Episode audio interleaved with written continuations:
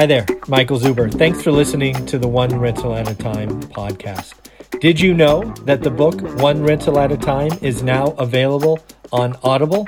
Yes, to all my podcast listeners out there, One Rental at a Time is now available on Audible. Go check it out and please leave a five star review. Have a great day. Good morning, everyone. How are we doing today? Monday, June 15th. This is your daily financial news. And before we jump into the daily news, I want to thank you again. Uh, just last Wednesday, I did a request for hitting that thumbs up button. You know, smash that uh, thumbs up button per uh, Graham Stephan. You guys stepped up. We had over 150 thumbs up, which is a, a record for my channel. So thank you very much. Uh, and to reward you or to do something nice for you, I did a 60 minute question and answer session on Saturday. If you haven't had a chance to take a listen to that, uh, it's, it's pretty good. Uh, I've just answered your questions. They ranged uh, from what is a deal to what do you do with your cash to you know what what happens if this or that uh, economic factor happens. So I had a lot of fun. Uh, I'm willing to do it again this Saturday. Uh, but what I'm going to do is let's see if we can get over a hundred thumbs up uh, Monday through Friday this week, or can we average that just on this daily financial news? So if you like those sessions, if you want to be a part of them, if you want to ask me some questions, I have the time softly booked for 8 a.m. Pacific this Saturday. But again, we're going to see how we do on the thumbs up. So if you want that to happen and you want to help others see that, go ahead and hit the thumbs up and we will go ahead and get started. Second, um, I don't know, I think if you watch this channel, you know by now that one of the viewers of my daily content is actually my mother. Yes, my mom watches these, which I still think is hilarious. So, hi, mom, how are you? Uh, but one of the things that she recommended to me, yes, she sends me thoughts for videos, which I think is hilarious and awesome, is she says, why don't you try to help some new investors that are, I don't know, stuck or struggling? So here's the idea. If you would like to uh, have a conversation with me about your specific situation, I am game. I've done several of these, but mom, you wanted me to do this on video, so here we go. If you'd like to have that conversation, the only thing I ask is we do it on a Zoom call because I want to take your situation. I want to help you as much as I can, but I need to leverage my time. Uh, so we can record it and we can use, we don't have to use your specific numbers. So we're not going to put anything out there. We can just use broad general, generalities. God, that's a hard word to say. Um, we will, uh, I will help you. Uh, then I will record it and then I will publish it to this channel. So again, my mom wants me to do more to help new investors. Uh, her name is Dorothy, so if you want to shout her out, go ahead and put that in the comments. But um, reach out, leave a comment below. My email is throughout uh, this channel all over the place. It's mzuber at one rental at a time.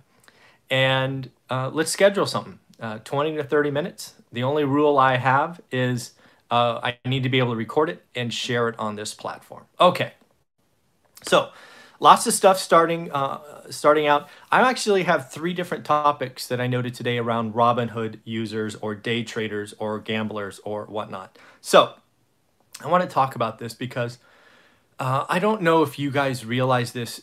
If you have friends and family that are using those platforms, you need to realize that they are being front run uh, by high frequency traders. I don't know if you know this, but Robinhood takes all that pre market activity and sells it to high frequency traders who front run stocks.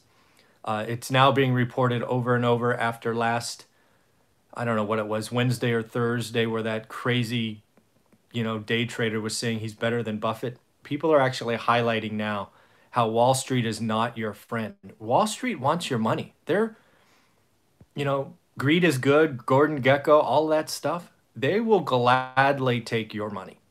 So what they're doing now is they're paying for Robinhood data, and I'm sure they're paying for others, but the article that I saw was just Robinhood.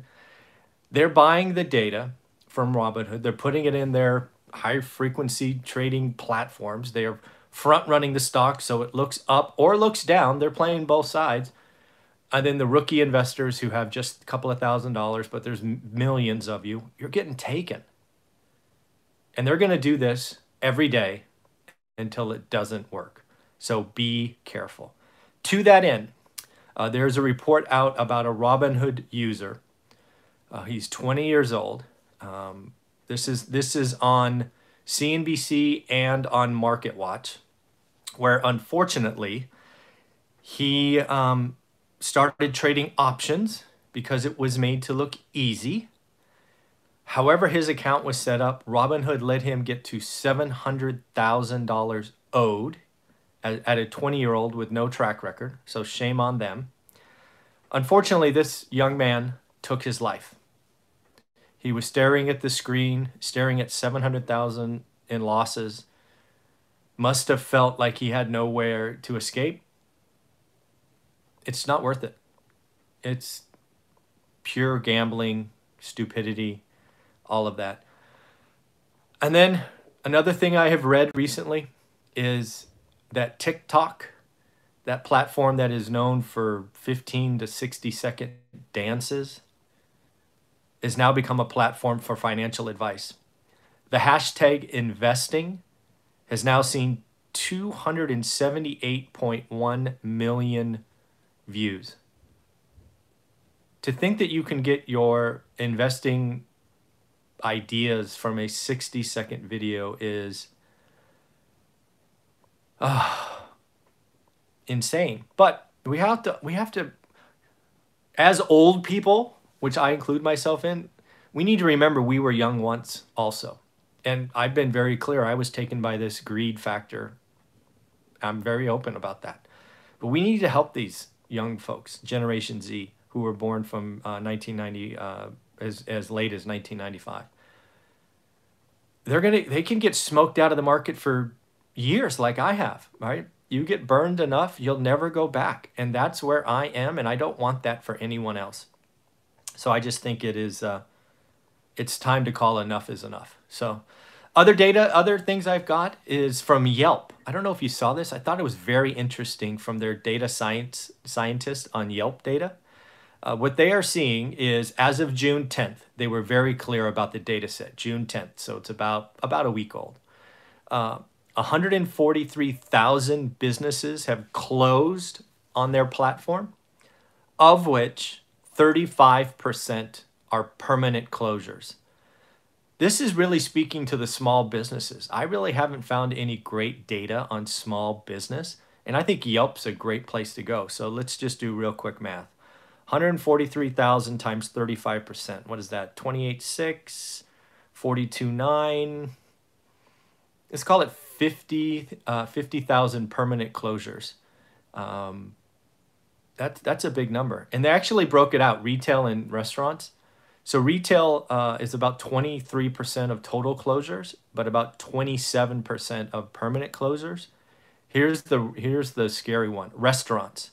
Only 17% of the total closures because again, a lot of them were struggling with just delivery or takeout but 48% of the closures are permanent. So if a restaurant goes closed on Yelp, there's a it's about a coin flip whether or not they open again. So some pretty scary data. First time I've seen it uh, for the small business, and I think Yelp's a great place to go. So I hope Yelp actually makes that an economic indicator and reports it weekly or monthly or whatever they are comfortable doing. It will also be a great reopening story because again, I believe small businesses will come back.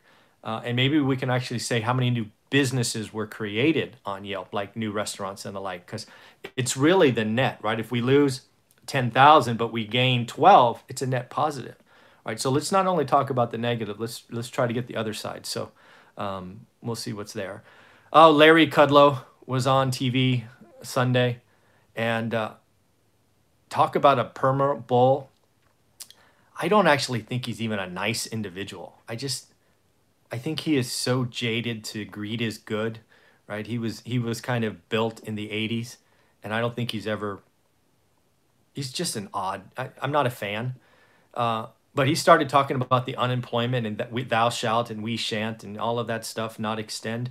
Uh, I think that is not only potentially cruel. I get I get the there are examples of where people are um, staying unemployed.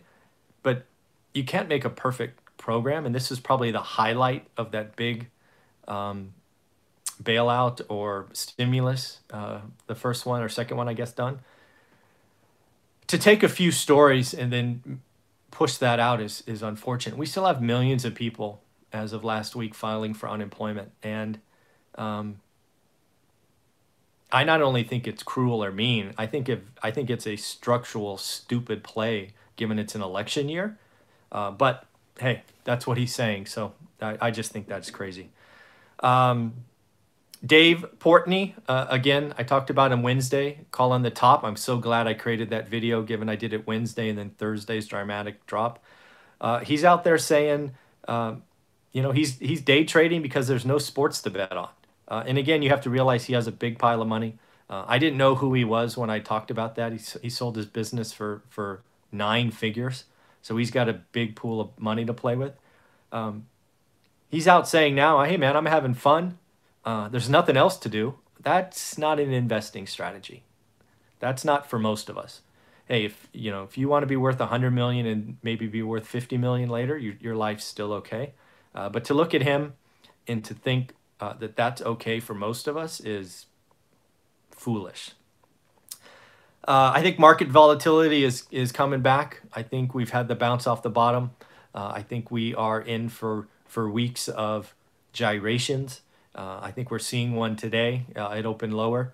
Uh, the good news is it didn't seem like it built on itself. This is what I'm seeing in the morning is Wall Street is coming in to see where the rookies are pl- placing their bets. They're running stocks, so it accentuates the morning. What I'm going to look at is what's happening by 1 o'clock Eastern or 10 o'clock Pacific. Because these higher frequency traders appear to be sort of setting up the morning adding gasoline, and then they slowly take it off and they're flat for the day. And I think that they're going to keep doing that until they're not making any money. Uh, they're very simple creatures. Uh, another thing that we're starting to look at is New York City. Uh, I've been talking about New York, which you can also think of San Francisco. A lot of people leaving, right? The rich have left. But now they're looking to be permanent, at least a year left, because they're actually talking about taking their kids out of their $50,000 private schools and registering them somewhere else. So this flight to the suburbs is not a blip, it's legit. And the vertical living and the crowded, you know, shoulder to shoulder of New York is not it's not coming back anytime soon. This will impact prices, this will impact all the other services that were built around the rich. Private schools are expecting a 10 to 25% drop in enrollment. And I think you and I have all seen the shows where, you know, people start applying to preschool when you find out you're pregnant, right? We've seen all seen that, and that's very New York. Now their enrollments are could be down 25% because people are not coming back. Uh, another thing is it looks like 3M. Not many companies are putting out monthly data these days. They're using the health crisis not to say bad news, but 3M put out May numbers. Uh, said sales are down 20% year on year. And this is 3M, right? Which, if you don't know, they make masks, but they make lots of other stuff. But again, 20% year on year. So uh, we, we're going to see a pretty hard uh, Q, uh, Q2 GDP hit. And then lastly, can we stop talking about cases? I hate seeing all these cases up here and there. It's not about cases. Our testing was so anemic and unacceptable for too long that any case discussion is not apples to apples. If we can start talking about hospitalizations, because that is something I think is apples to apples. When you're sick, you're sick. Let's talk about those numbers and let's not artificially goose fear in the market or fear in the public because cases triple. It doesn't freaking matter. Hospitalizations are the only true metric that we can compare with March and April. And that's what we tried to do, right? This whole flatten the curve thing was not to eliminate anything, it was to give the hospitals time. So let's not be distracted and let the media create a frenzy where there isn't one if we start seeing hospitalizations rate and we have another new New York City was a problem, right? they there was a three week stretch where I have friends there that says it felt like 9-11 over and over and over again. Right? So that's what we need to talk about. And if hospitalizations are going up and we're talking about not having enough beds and all of that stuff, great. Let's report that. That is something we need to talk about and be aware of. But stop talking about cases up. And and then reporting cases are up 100% when they went from 200 to 400. Come on statistics, damn statistics, and lies. I mean, geez, this is not okay. All right, so again, remember, we had a lot of fun on Saturday. We answered all kinds of your questions. If you want to do that or you want to help other people get 60 minutes of my time where I just answer questions, you have to hit the thumbs up. Uh, and if you can help grow the channel, uh, that would be great. And of course, don't remember my mom's idea. If you or someone you know feels stuck or new investor, and you want to do an interview, remember we have to record it. Um, then I will uh, we will schedule something uh, to help. So at the end, have a wonderful day. Uh, I have an interview today at eight with, of course, Greg Dickerson, which is our Monday expert, and then I should have one at one o'clock as well. Take care of yourself. Bye.